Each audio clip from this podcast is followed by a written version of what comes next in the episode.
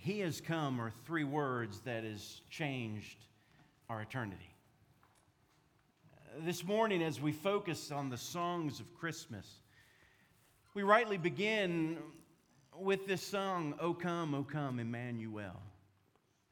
Many of you may not realize that it is the oldest Christmas song that we sing today.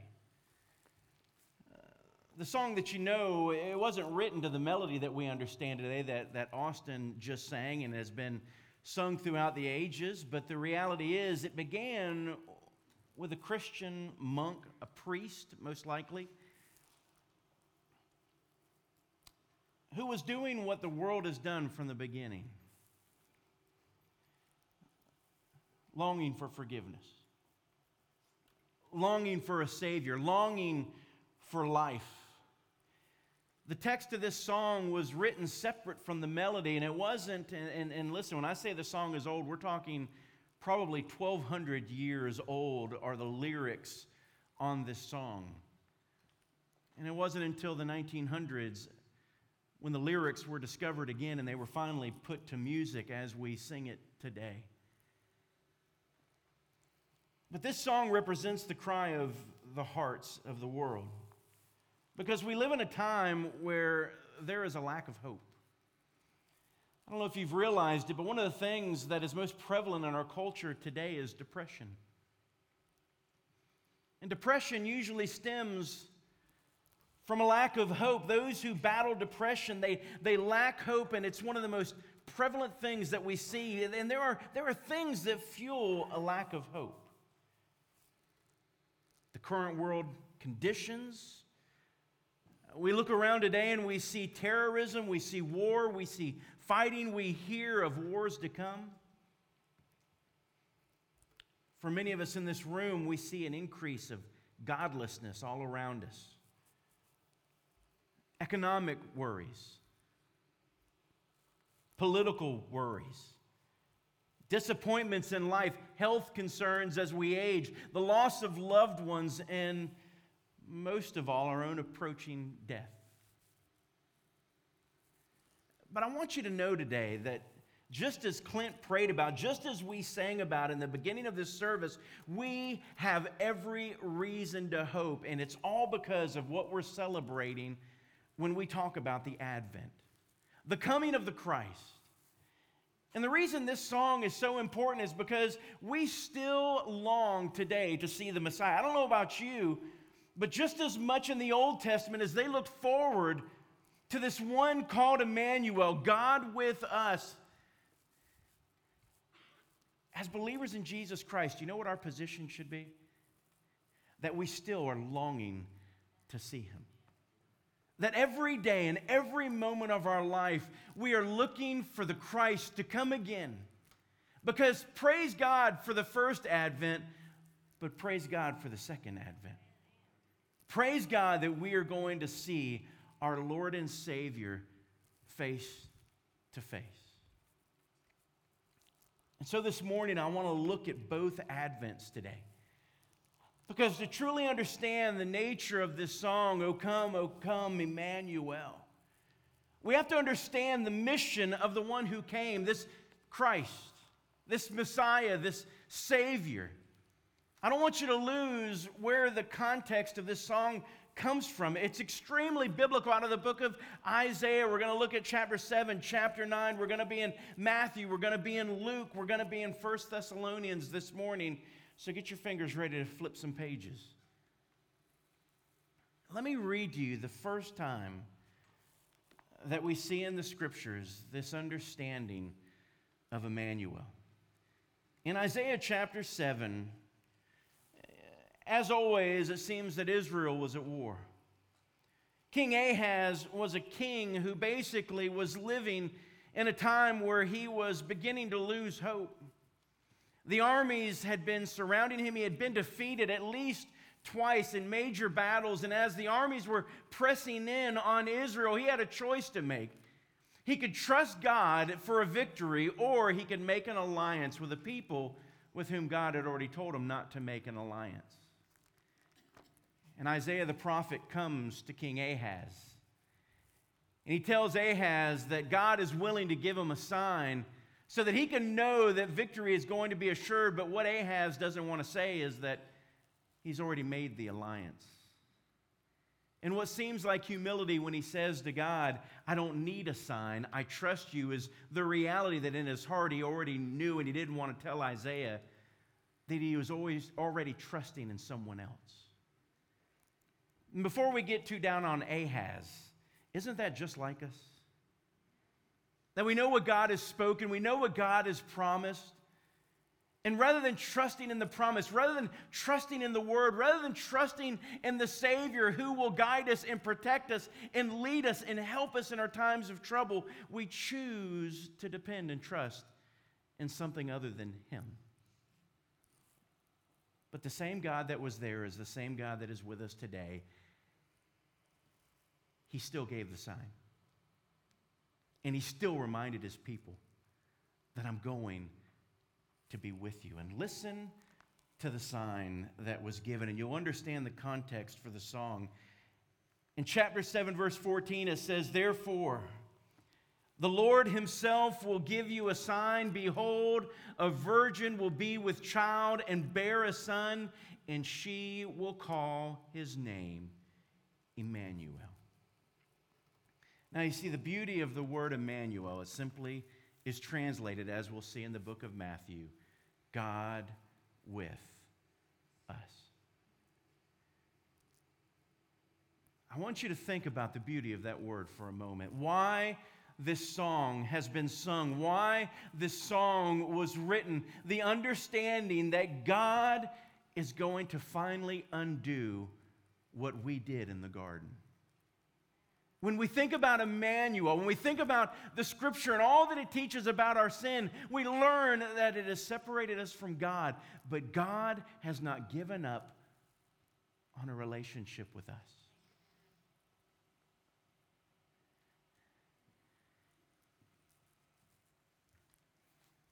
We get a little more information about this child that is going to be born, this son that's going to be given. When you turn just a couple pages to Isaiah chapter nine, these are the words that you find in Isaiah nine that become so important to us in verse six and seven. It says, For a child will be born to us. You can see the similar language. A son will be given to us. And the government will rest on his shoulders.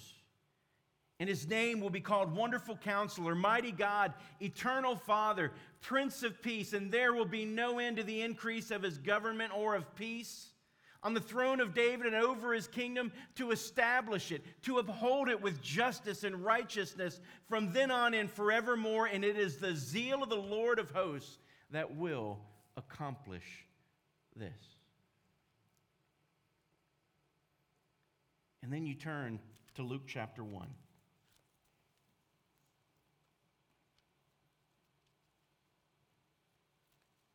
And I want you to hear the words of the angel as they are spoken.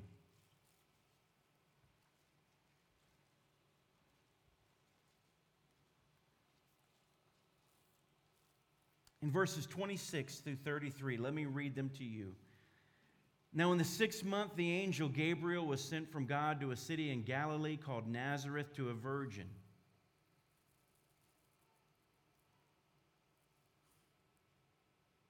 engaged to a man whose name was Joseph, of the descendants of David. And the virgin's name was Mary. And coming in, he said to her, Greetings, favored one, the Lord is with you. And she was very perplexed at this statement. And she kept pondering what kind of salutation this was. And the angel said to her, Do not be afraid, Mary, for you have found favor with God. And behold, you will conceive in your womb, and you will bear a son, and his name shall be Jesus.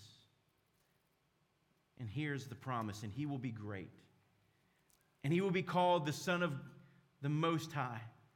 And the Lord God will give him the throne of his father David, and he will reign over the house of Jacob forever and ever, and his kingdom will have no end.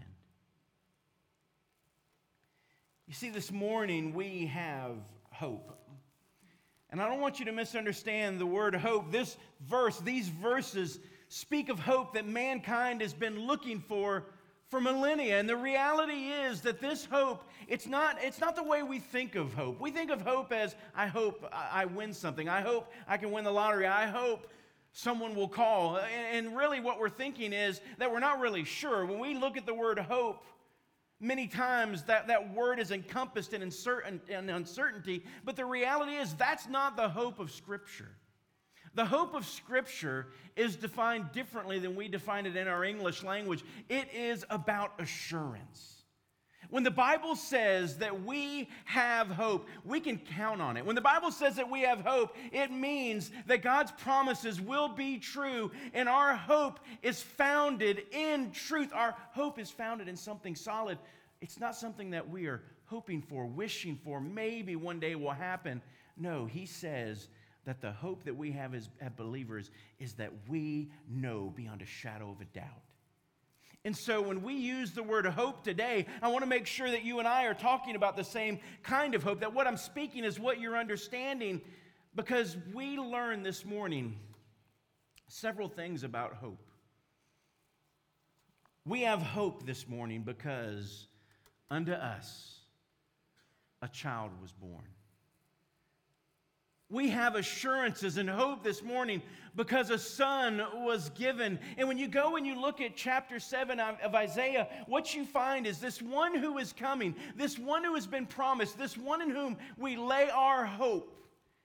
You know what it says? It says that when he comes, this Emmanuel, you know what he's going to do?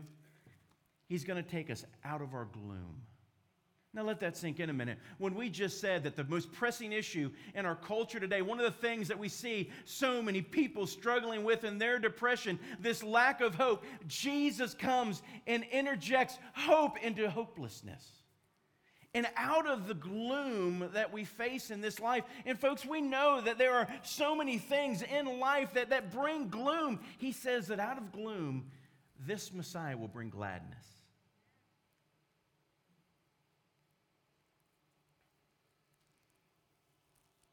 To the point that James, the brother of Jesus, would say that this Messiah will change everything so much that we will be able to count it all joy, no matter what trial we go through in this life.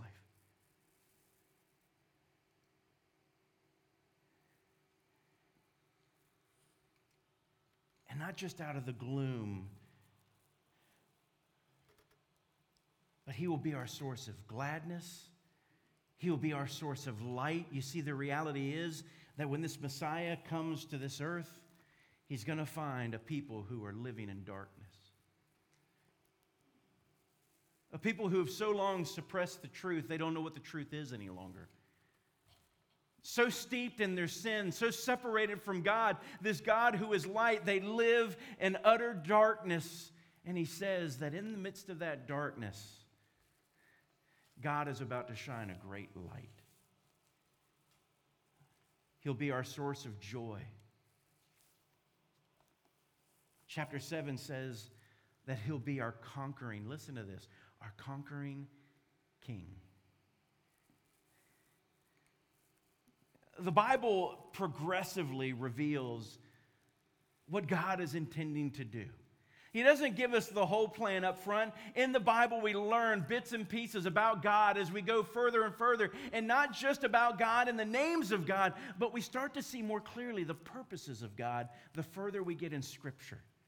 And of this Messiah, literally two chapters ago that he is just named Emmanuel, God with us, now we come to find that he is going to be the source of those things for us, but he also will be, listen to the words, he will be our wonderful, our wonderful Counselor.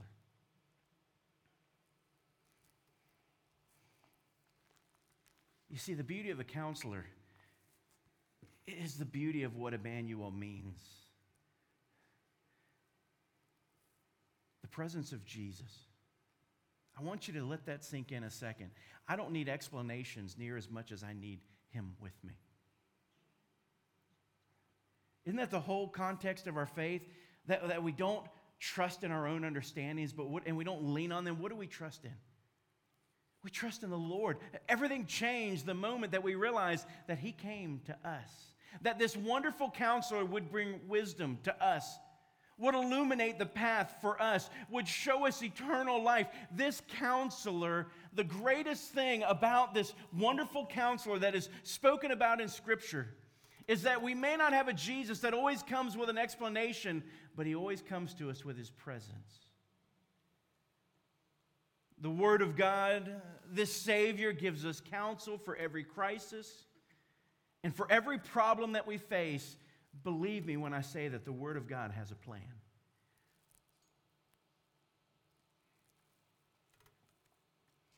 He's got a solution for our selfishness. He's got answers for our anxiety.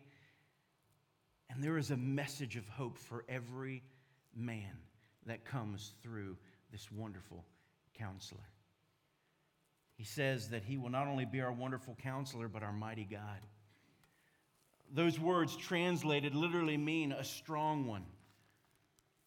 Our mighty God is the picture of a powerful, valiant warrior. It's literally the nuance of where the word hero comes from in that language. Aren't you glad we have a hero? How many of y'all love Marvel movies? Kinda. D C Comics, whatever. There's something in us that stirs, that longs for a hero. That everything can be in chaos, but you know what's about to happen, right? You know Batman's about to show up. You know Superman's about to show up. You know somebody is about to come and save the day. Well, folks, let me tell you something. There's never been a hero like Jesus, who didn't just come to fight on our behalf. But you want to talk about a valiant warrior who sacrificed his life so that we might live. This mighty God, who is also a wonderful counselor, has the power to fulfill God's plan of salvation. I love the way John MacArthur wrote. He said, Christ the King loves to step into the life of chaos and not just provide wonderful counsel, but he also displays his divine power by bringing order to our chaos. And one of the greatest things about the Christmas season is the reminder of one of the most simple verses in all of Scripture. But every time I think of Christmas, the first thing, the first thing that I think about when I hear the first carol on the radio, when I see the first fruitcake putting up the tree in October,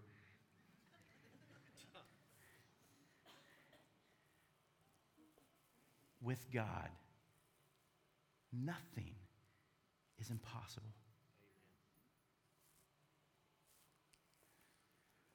Amen. Nothing, nothing, nothing is impossible with God. It says that he'll be our everlasting Father. Many times we get confused because we say, is he the Father or is he the Son? But the picture that he's given to us is that this Jesus that is coming, this Messiah, this Emmanuel, this Son, it's simply stating that it should bring us great hope to know that God has come near. As you see the Savior in the stable this Christmas, I want you to focus on the fact that he is like a loving Father who cares for you with compassion. Like a good father, he wants to embrace you with comfort.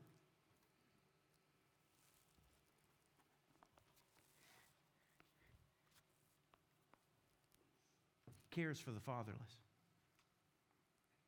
the orphan, the widow, the poor, the cast out one, the lame, the blind, the sick.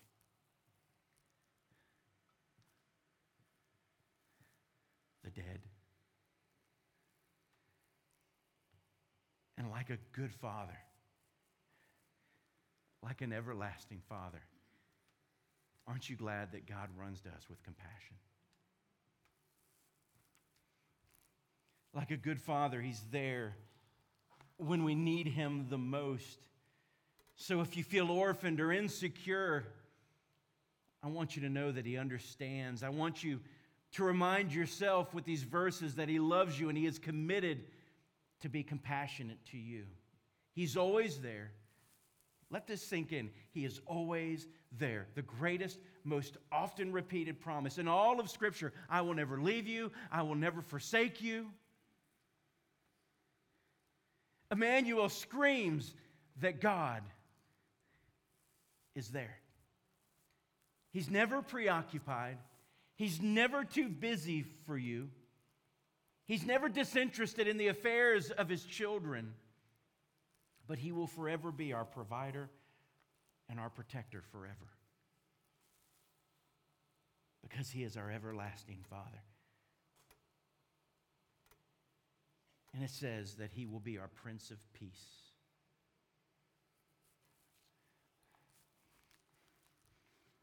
Doesn't peace sound good? A settled heart.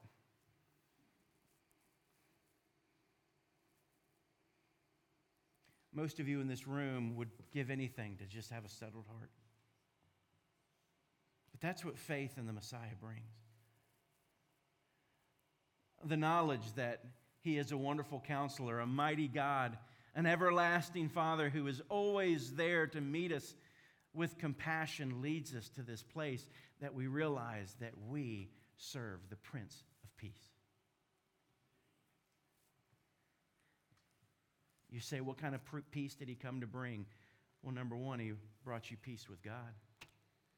Those who were dead in their trespasses and sin have been made alive in Jesus Christ.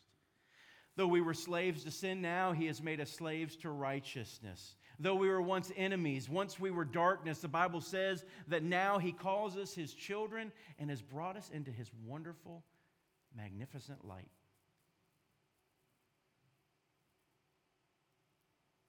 Peace with God. Sins forgiven. What was wrong has been made right. Through the shed blood of Jesus. Through the price that was paid to save us. And so peace with God comes from this Prince of Peace. And not only peace with God, but the peace of God. And not just the peace of God, but when we find peace with God and we find the peace of God, and we realize how much he has forgiven, how deeply he has loved us, how patient he's been, how forgiving he's been, how though we have run from him, he has chased after us. You see, when we find peace with God and the peace of God, what is destined to come is that peace even exists between us and others. How can it not when we truly understand the gospel? I love the way Ephesians two fourteen states that for he himself, meaning this Christ, the Messiah, Emmanuel, for he himself is our peace. But secondly, not only do we have hope because unto us a child was born, a son was given, but we have hope because unto you a Savior is born. Do you notice the difference in those two statements? One was for unto us, but when he came to Joseph and he came to Mary, and what he would say to you is the gospel is much more personal than just us. Do you realize that God sees you? Because the declaration of the angel was, for unto you. Let that sink in, Miss Barbara, for you. Nan, for you. He saw you. He knew you. He loved you. Miss Stephanie, for you. Robert, for you. Mark Niemeyer, for you, a Savior was born. Larry Wright, even for you.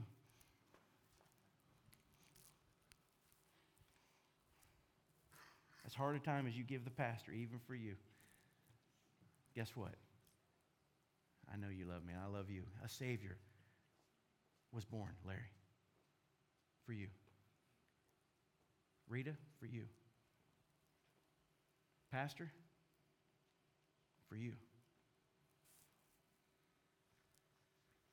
Do you see the hope in those verses? When you read Matthew chapter one and you turn your Bible right side up,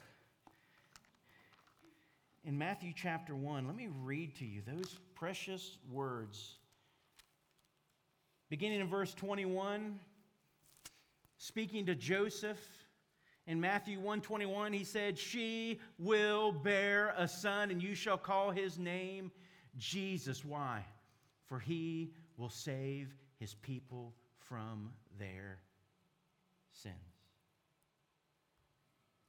Now, all of this took place to fulfill what was spoken of the Lord through the prophet. And here's that verse. "Behold, the virgin will be with child and shall bear a son, and they shall call his name Emmanuel," which is translated means God with us.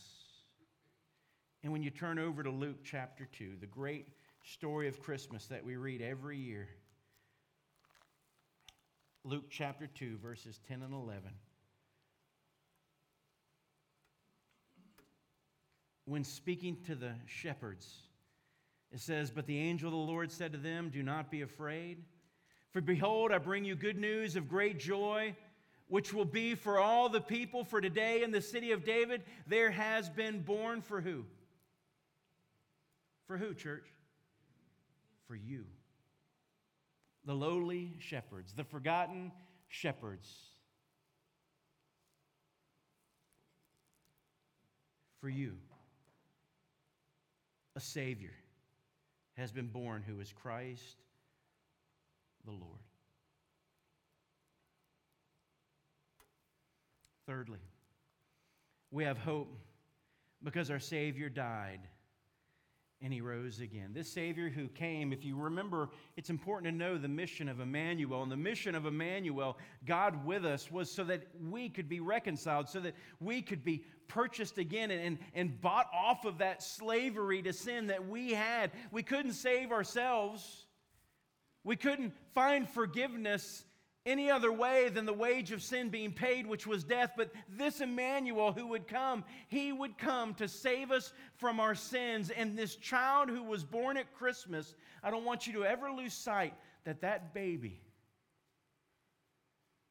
would become the Lamb of God that would take away the sins of the world. This child was born to die. For who? You and you. For everyone in this room, for everyone in this world, this child was sent. And I want you to see the glory of what's coming, not just the first incarnation or the, the incarnation of Christ and the first coming of Christ. But I want you to see that Scripture still speaks of a moment when Christ is coming. There is still hope for us today, and every bit as much as in the Old Testament, every bit as much as a Catholic priest somewhere in the mountains, every bit as much as the people who have sung this song across twelve hundred years, we still, our hearts should still cry out, "O come, O come, Emmanuel." Because here is another glorious truth I want to share with you today. Out of First Thessalonians chapter four. Let me just, even though it's not going to be on the screen fully, if y'all want to change it next service, I'm going to do a little audible here. Let me back up to thirteen. It says, "We don't want you to be uninformed, brethren, about those who are asleep," or meaning those who've died, "so that you will not grieve as those who have no hope." There's that word. "For if we believe that Jesus died and rose again, even so God will bring with him those who have fallen asleep in Jesus. For this we say to you by the word of the Lord, that we who are alive and remain until the coming of the Lord, we will not precede those who have fallen asleep. For the Lord himself," listen to this, "will descend from heaven with a shout, with a voice, and the archangel, and with the trumpet of God, and the dead in Christ will rise first. Then we who are alive and remain will be caught up together with him in the clouds to meet with the Lord in the air, and so we shall always be with the Lord. Let that promise sink in this Christmas. The King is coming again. And when he comes and gets his children, understand we will be with him, God with us, for how long? Forever. And why are these verses important? Because verse eighteen says, therefore comfort one another with these words. We have hope because our Savior died and rose again. When he says there in verse fourteen, for if we believe, there again in English it doesn't sound right to us. That if there is not filled with uncertainty. In the Greek language, when you see if most times in the Bible, it's best translated since. Not if with uncertainty, but since. He says, since Jesus Christ has been resurrected, guess what that means for us? We will be too.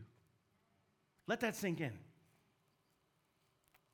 Just as surely as Christ lived and gave his life as a sacrifice and was buried in that tomb, and in three days he came out of that tomb, do you realize that since that happened, since that occurred, the promise to you and I is that we will one day be raised again. Do you see the glorious hope of Christmas?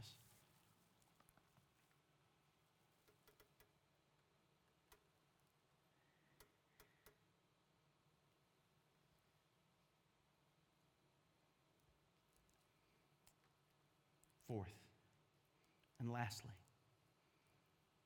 we have hope.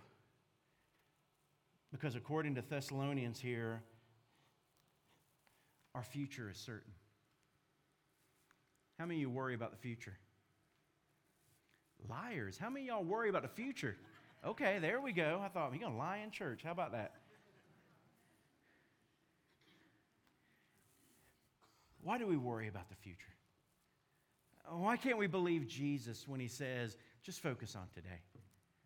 Tomorrow has more than enough troubles. Why can't we focus on the fact that, you know what? We serve a God who's sovereign, a God who is in control, a God who, though we may seem like to us that, that the world is chaos, it's not to him.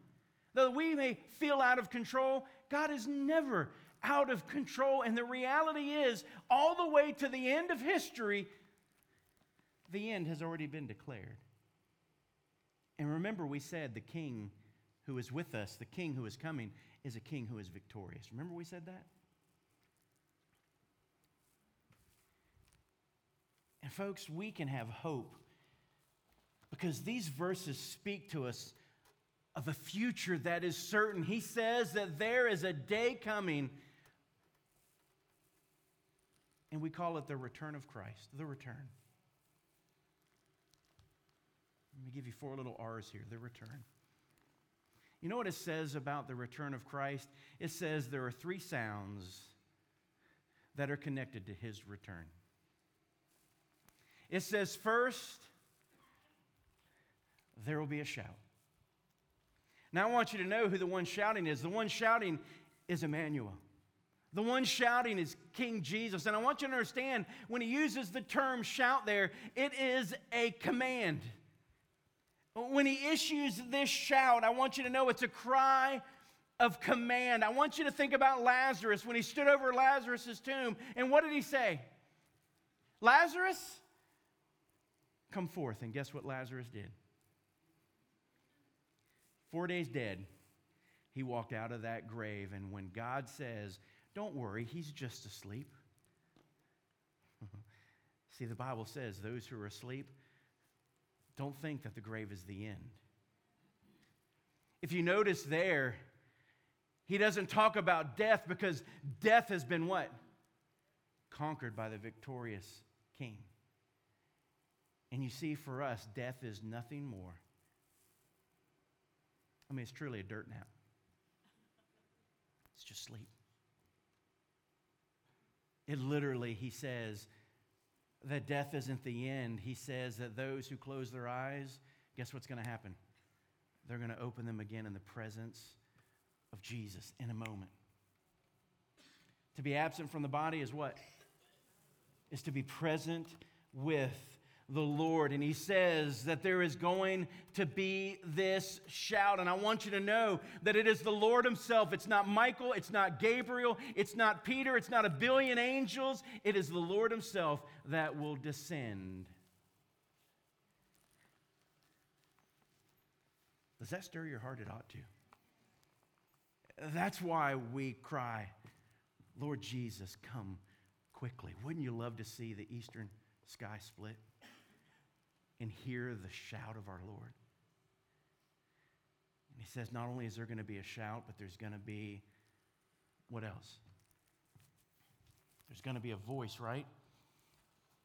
A voice of the archangel. It doesn't name for us exactly who that's going to be, but there's going to be a voice of the archangel. And not just the voice of an archangel, but it says, and with the trumpet of God. The trumpet is referenced again. If you go over just a few pages back up and you look at uh, First Corinthians chapter fifteen, you hear a little description of this, uh, a little foreshadowing this in First Corinthians. And when you look at chapter fifteen, look at what it says. In verse fifty-one and fifty-two, it simply says this, behold, I tell you a mystery, we will not all sleep, but we will all be changed. In a moment, in the twinkling of an eye, at the last what? Trumpet. For the trumpet will sound, and the dead will be raised imperishable, and we will be changed. They were familiar in this day with the trumpet because trumpets were used to declare war, to announce special times and seasons, and it was used most often in Israel. I love the picture of this. To gather people together for a journey.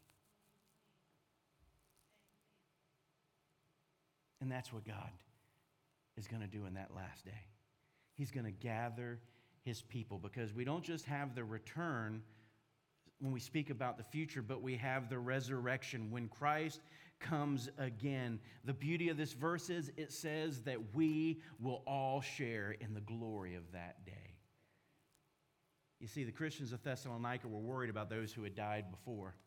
What will happen to them? Will they miss this glorious day when Christ comes and raptures his church? When Christ comes and at the moment of this resurrection, what's going to happen to those that have gone before? Are they going to miss out on the glory of that? And he says, absolutely not. Because when Jesus comes, guess who he comes with? The saints.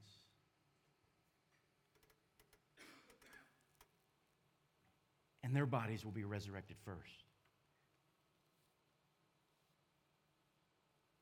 Those who have died and those that are alive, there will be one glory for both.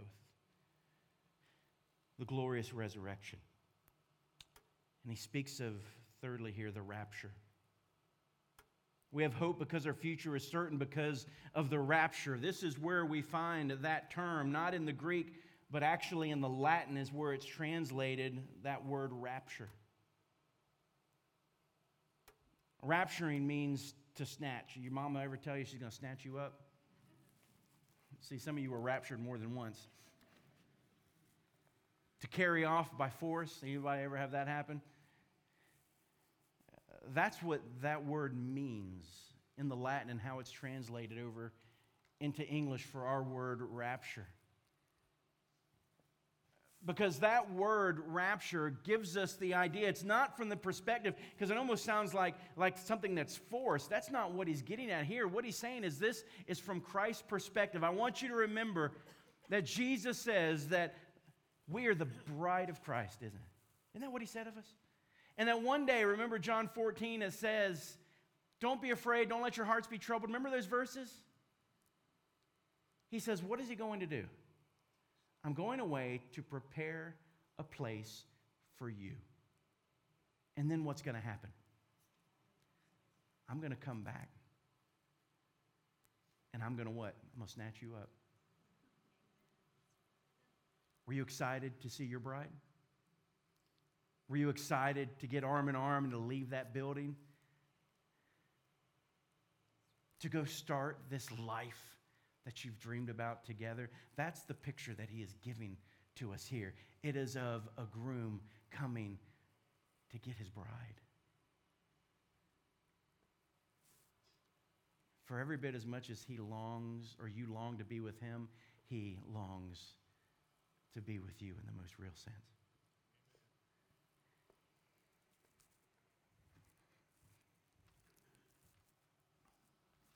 And the day is coming when he's going to rapture his children who are still alive, and the bodies of those who have gone before will be resurrected. And then we come to this beautiful truth of the reunion. The return, the resurrection, the rapture, and then these verses speak of the reunion. And I want you to notice about this reunion, it says, those who are alive and remain will be caught up with together with them, meaning those who had passed on before. Isn't it good to know that there's going to be a great reunion in heaven? And I want you to know that it begins with who? It begins with Jesus, the one who gave the shout. We are going to be caught up, raptured together with them in the clouds to meet the Lord in the air. See, the greatest reunion that's going to happen is the reunion that happens with Jesus. Forever, this text tells us, forever we will be with Jesus. No more separation, no more sin, no more sickness, no more dying, no more curse. Life and blessing forever.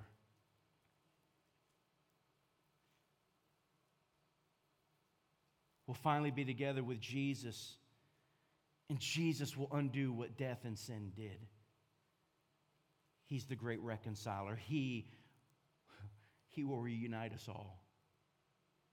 But I want you to know where we will be is not nearly as important as who we will be with. That's why he says the streets are gold, you don't even pay attention to it. When's the last time you ever noticed the beauty of the uh, roads in North Carolina? Or you walked up and said, wow, that's a beautiful gate. No, no. The gold, the, the, the things that we consider so valuable here, they're going to be pavement in heaven. They're going to be nothing because the place isn't what's important. You know what's important? Who you're with, Jesus. The entire content and worth of heaven, the entire blessedness of eternal life is being reunited with Jesus, our Savior and our Lord. And so, folks, this morning, as Kevin comes, I, I just want you to meditate today.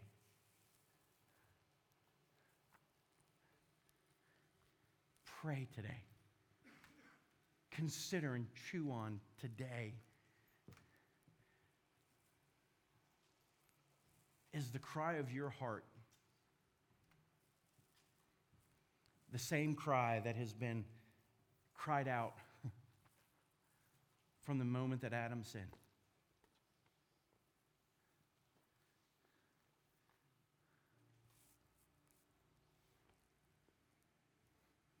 The same cry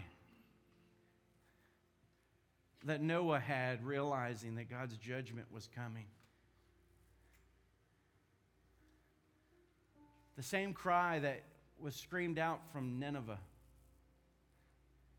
because they knew God's judgment was coming.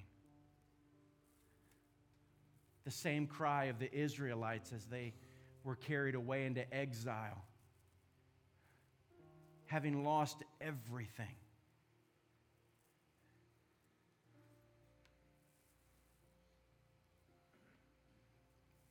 The same cry that was happening through four hundred years of silence between the Old Testament and the New Testament. Oh, come. Oh, come, Emmanuel. Do you long for your salvation to be complete? Do you long for the day when you get to rid yourself of this flesh and go to the place that God has prepared you, where there's no more sorrow, sickness, pain, suffering, separation? Folks, this is what Christmas is all about. The coming of Emmanuel. So if you don't know this Christ, this Savior, this conquering King, then I pray that today you'll give your life to Him. You see, He came with one mission in mind, to save you from your sins. He accomplished it, as we spoke about, from by dying on the cross. The payment of death, or of sin, was, was death.